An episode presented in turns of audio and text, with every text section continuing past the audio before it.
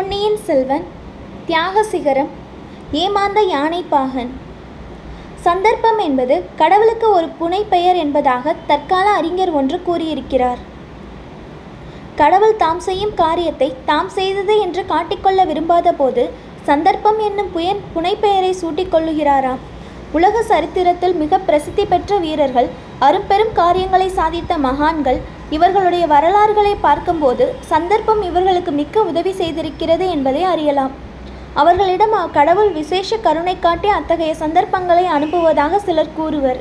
அவரவர்கள் பிறந்த வேலையின் மகிமை ஜாதகத்தின் பலன் பிரம்மா எழுதிய பூர்வ ஜென்ம சுகிர்தம் என்றெல்லாம் வாழ்க்கையில் ஏற்படும் அனுகூலமான சந்தர்ப்பங்களுக்கு காரணங்கள் கற்பிப்போரும் உண்டு. நம் காலத்தில் காந்தி மகான் தென்னாப்பிரிக்கா போவதற்கு ஒரு சந்தர்ப்பம் ஏற்படாதிருந்திருந்தால் அவர் மனித குல சிரேஷ்டர் என்றும் அவதார புருஷன் என்றும் மக்களால் போற்றப்படும் நிலையை அடைந்திருக்க முடியுமா?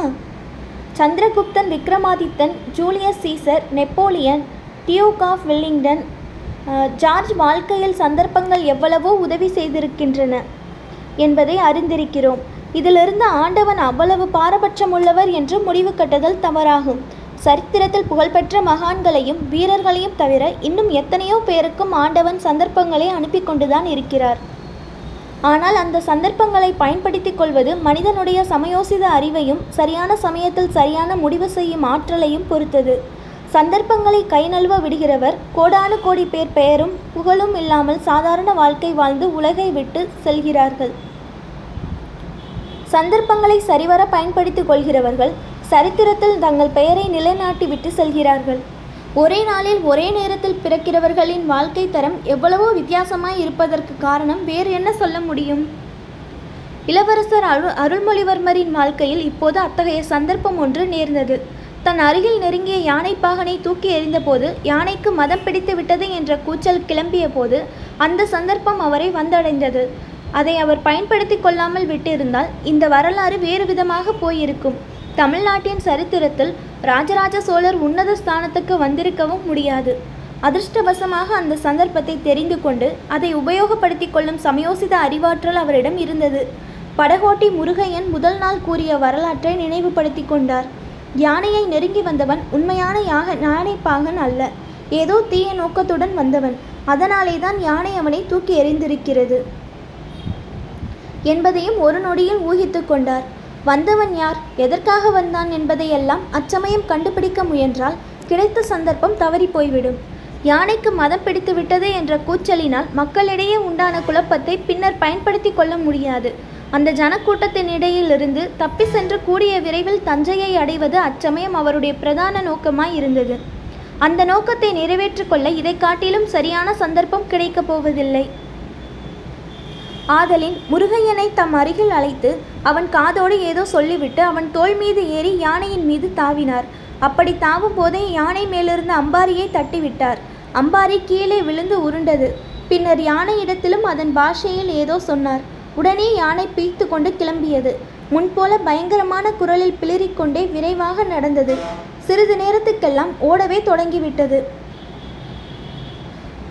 அதே சமயத்தில் முருகையன் ஐயோ யானைக்கு மதம் பிடித்து விட்டது. ஓடுங்கள் உடனே ஓடுங்கள் என்று பெருங்கூச்சலிட்டான். ஜனங்கள் முன்னை காட்டிலும் அதிக பீதி அடைந்து நாலாபுறமும் சிதறி ஓடினார்கள். அக்கம் பக்கத்திலிருந்து குறுக்கு வீதிகளிலும் சந்துகளிலும் புகுந்து ஓடினார்கள். திறந்திருந்த வீடுகளுக்குள் நுழைந்து ஒளிந்து கொண்டார்கள். வேறு எதற்கும் அஞ்சாத தீர நெஞ்சம் உள்ளவர்களும் மதம் கொண்ட யானை என்றால் ஓடத்தான் வேண்டும். எப்பேற்பட்ட வீராதி வீரனானாலும் மதங்கொண்ட யானையை எதிர்க்க முடியாது. ஆயுதங்களுடனே எதிர்த்து நிற்பதும் இயலாத காரியம்.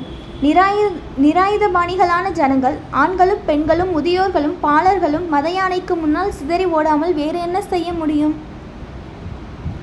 திரு ஆரூர் நகரத்தை தாண்டியது. இளவரசர் யானையை நேரே தஞ்சாவூர் சாலையில் செலுத்துவதற்கு பதிலாக வடமேற்கு திசையை நோக்கி திருப்பினார்.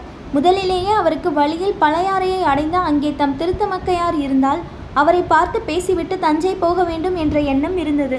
இப்போது அது ஊர்ஜிதம் ஆயிற்று மதம் பிடித்த யானை குறுக்கே விழுந்து ஓடுவதுதான் இயற்கையாய் இருக்கும் தஞ்சை சாலையில் சென்றால் மக்கள் தம்மை விடாமல் தொடர்ந்து வரக்கூடும். வழியில்லாத வழியில் யானை போய்விட்டால் ஜனங்கள் தொடர்ந்து வர முடியாது. இவ்விதம் அதிவிரைவில் சிந்தித்து முடிவு செய்து யானையை வடமேற்கு திசையில் குறுக்கு வழியில் செலுத்தினார்.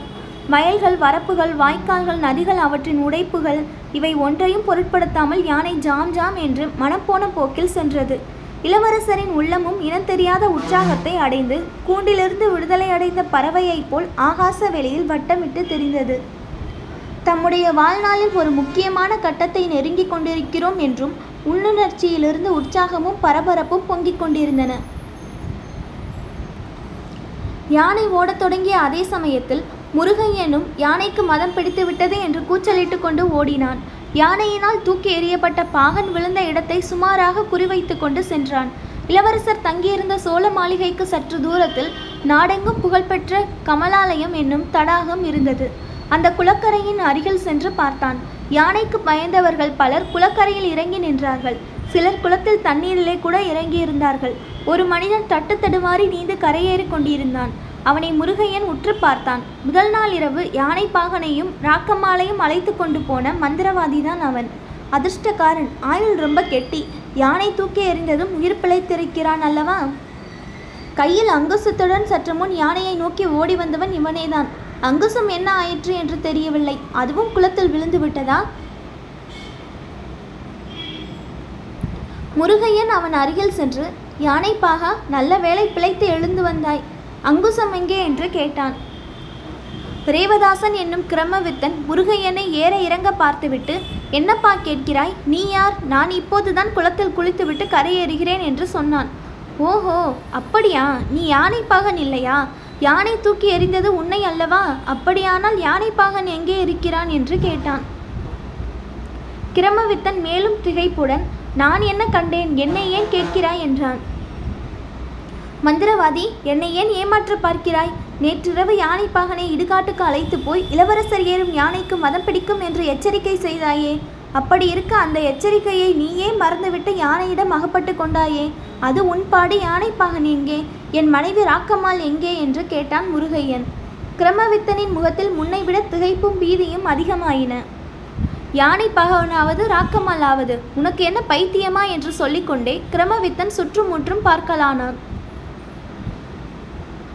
ஆமாம் யானைக்கு மதம் பிடித்தது போலத்தான் எனக்கும் பைத்தியம் பிடித்திருக்கிறது. யானைப்பாகன் எங்கே என்று மட்டும் சொல்லிவிடு. இல்லாவிடில் என்று முருகையன் சிறிது அதிகார தோரணையில் அவனிடம் பேசத் தொடங்கினான். சுற்றுமுற்றும் பார்த்து கொண்டிருந்த ரேவதாசன் இப்போது முருகையனை பார்த்து புன்னகை புரிந்தான். நீ என்னை மந்திரவாதி என்கிறாய். நீ என்னை விட பெரிய மந்திரவாதியாய் இருக்கிறாயே உனக்கு எல்லாம் தெரிந்திருக்கிறது. உன்னிடம் மறைப்பதில் பயனில்லை. யானைக்கு மதம் பிடிக்கப் போகிறது? அதன் பேரில் ஏற வேண்டாம் என்று இளவரசருக்கு எச்சரிக்கை செய்வதற்காகவே ஓடி வந்தேன். அதன் பலன் இப்படி ஆயிற்று. உன் மனைவியும் யானை பாகனும் அங்கே ஒரு வீட்டில் இருக்கிறார்கள். அவர்களை நீ பார்க்க விரும்பினால் நானே அழைத்து போகிறேன். இளவரசருக்கு ஒன்றும் நேரவில்லையே. சௌக்கியமாய் இருக்கிறார் அல்லவா? என்றான். இளவரசர் சௌக்கியம். அவர்தான் உன்னையும் யானைப்பாகனையும் அழைத்து கொண்டு வரும்படி எனக்கு கட்டளையிட்டார். இளவரசரிடம் எனக்கு நல்ல பரிசு வாங்கி தர வேண்டும். பார்க்க போனால் அவரை நான் காப்பாற்றியது உண்மைதானே? ஆ அதோ என்று மந்திரவாதி வியப்புடன் கூறி நிறுத்தினான். மந்திரவாதி உற்று நோக்கிய இடத்தில் குளத்தின் கரையோரம் இருந்த அரளிச்செடி புதர்களில் வேல்முனை போன்ற ஒன்று சிறிது தெரிந்தது. ஆ அங்குசம் என்று சொல்லிக்கொண்டே மந்திரவாதி அந்த அரளிச்செடி புதரை நோக்கி ஓடினான். முருகையன் அவனை விட விரைந்து ஓடி அரளிச்செடி புதர்களில் புகுந்து அங்குசத்தின் அடிப்படியை பிடித்து ஜாக்கிரதையாக எடுத்துக்கொண்டான். பின்னர் திரும்பி பார்த்தான். மந்திரவாதியை காணவில்லை. அடடா ஏமாந்து போய்விட்டோமே என்ற துணுக்கத்துடன் அங்குமிங்கும் ஓடி பார்த்தான். பயனில்லை குளக்கரையில் கூடியிருந்த பெரும் ஜனக்கூட்டத்தின் மத்தியில் புகுந்து மந்திரவாதி கிரமவித்தன் மாயமாய் மறைந்து விட்டான். மதயானை ஓடிப்போன பிறகு ஜனங்கள் மறுபடியும் திரும்பி சோழ மாளிகையை நெருங்கி வந்து கொண்டிருப்பதை முருகையன் கண்டான். ஆனால் அங்கே அவன் நிற்கவில்லை. முதல் நாள் மந்திரவாதியை அவன் பார்த்த வீடு எந்த திசையில் இருந்தது என்பதை நினைத்து பார்த்து கொண்டு அதை நோக்கி சென்றான். வழியெல்லாம் ராஜ விதிகளிலெல்லாம் ஜனங்கள் ஆங்காங்கு கூடி கூடி நின்று பேசிக்கொண்டிருந்தார்கள் மத யானை ஓடியதை பார்த்தவர்களில் சிலர் யானையின் பேரில் யாரோ ஆள் இருந்ததாக தோன்றியது என்றார்கள். மற்றும் சிலர் அதை மறுத்தார்கள். அது எப்படி இருக்க முடியும்? யானை பாகனை தூக்கி எறிந்த உடனேதான் யானை ஓடி ஓடத் தொடங்கிவிட்டதே. அதன் பேரில் யார் ஏறி இருக்க முடியும்? என்றார்கள். எல்லாரும் இவ்வாறு விவாதித்து கொண்டே சோழ மாளிகையை நோக்கி திரும்பி சென்று கொண்டிருந்தார்கள். தங்கள் இதயம் கவர்ந்த இளவரசருக்கு அபாயம் ஒன்றும் நேரவில்லை என்பதை உறுதிப்படுத்திக் கொள்வதற்கு ஜனங்கள் அனைவரும் ஆவலாக இருந்தார்கள். முருகையன் ஜனங்கள் வந்த திசைக்கு எதிர் திசையை சென்று குறிப்பிட்ட சந்தை அடைந்தான். அங்கே அப்போது ஜன நடமாட்டமே இருக்கவில்லை. எல்லாரும் ராஜ வீதிகளுக்கு போய்விட்டார்கள். இரவில் பார்த்த வீட்டை பகலில் அவ்வளவு சுலபமாக அடையாளம் கண்டுபிடிக்க முடியவில்லை. உற்று பார்த்து கொண்டே முருகையன் போனான். ஒரு வீடு மட்டும் வெளிப்புறம் பூட்டப்பட்டிருந்தது. உள்ளே இருந்து ஏதோ முனகல் சத்தம் கேட்டுக்கொண்டிருந்தது அந்த வீட்டுக்கு பக்கத்தில் ஒரு பாலும் வீடு இருந்தது. முருகையன் அந்த பாலும் வீட்டில் புகுந்து அடுத்த வீட்டின் மேற்கூரையில் ஏறி முற்றத்தில் குதித்தான். அவன் எதிர்பார்த்தபடியே அங்கே யானை பாகன் தென்பட்டான். அவன் வெறி கொண்டவனைப் போல் தோன்றினான். அவனுடைய கால்களையும் கைகளையும் கட்டியிருந்ததும் அல்லாமல் ஒரு தூணோடும் அவனை சேர்த்து கட்டியிருந்தது. யானைப்பாகன் தன் கை கட்டுகளை பல்லால் கடித்து அவிழ்க்க பெரும் முயற்சி செய்து கொண்டிருந்தான். நடுநடுவில் கடிப்பதை நிறுத்திவிட்டு கூச்சல் போட்டுக்கொண்டும் இருந்தான். முருகையனை பார்த்ததும் அவன் முகத்தில் சிறிது தெளிவு ஏற்பட்டது. நாகைப்பட்டினத்திலேயே அவன் முருகையனை பார்த்திருந்தான். இளவரசருக்கு வேண்டியவன் என்பதையும் அறிந்து கொண்டிருந்தான். ஆகையால் இப்போது பரபரப்புடன் முருகையா அவிழ்த்து விடு அவிழ்த்து விடு. சண்டாளர்கள் என்னை ஏமாற்றி விட்டார்கள் இளவரசருக்கு அபாயம் ஒன்றும் நேரவில்லையே என்றான். முருகையன் கட்டுக்களை அவிழ்த்துவிட்டு கொண்டே காலையில் நடந்தவற்றை சுருக்கமாக கூறிவிட்டு யானைப்பாகனிடம் அவனுக்கு நேர்ந்தது என்னவென்று விசாரித்தான். யானைப்பாகனும் ஒருவாறு தட்டு தடுமாறி கூறினான். யானைக்கு மதம் பிடித்தாலும் தனக்கு ஒன்றும் நேராமல் மந்திர கவசம் தருவதாக சொல்லி இந்த வீட்டுக்கு அழைத்து வந்தார்கள் என்றும் இங்கே வந்ததும் சாம்பிராணி புகை போட்டுக்கொண்டே மந்திரவாதி மந்திரம் ஜபித்தான் என்றும் அப்போது தனக்கு மயக்கமாக வந்து தூங்கி விழுந்து விட்டதாகவும் கண் விழித்து பார்த்தபோது தன்னை தூணோடு கட்டி போட்டிருந்ததாகவும் கூறினான்.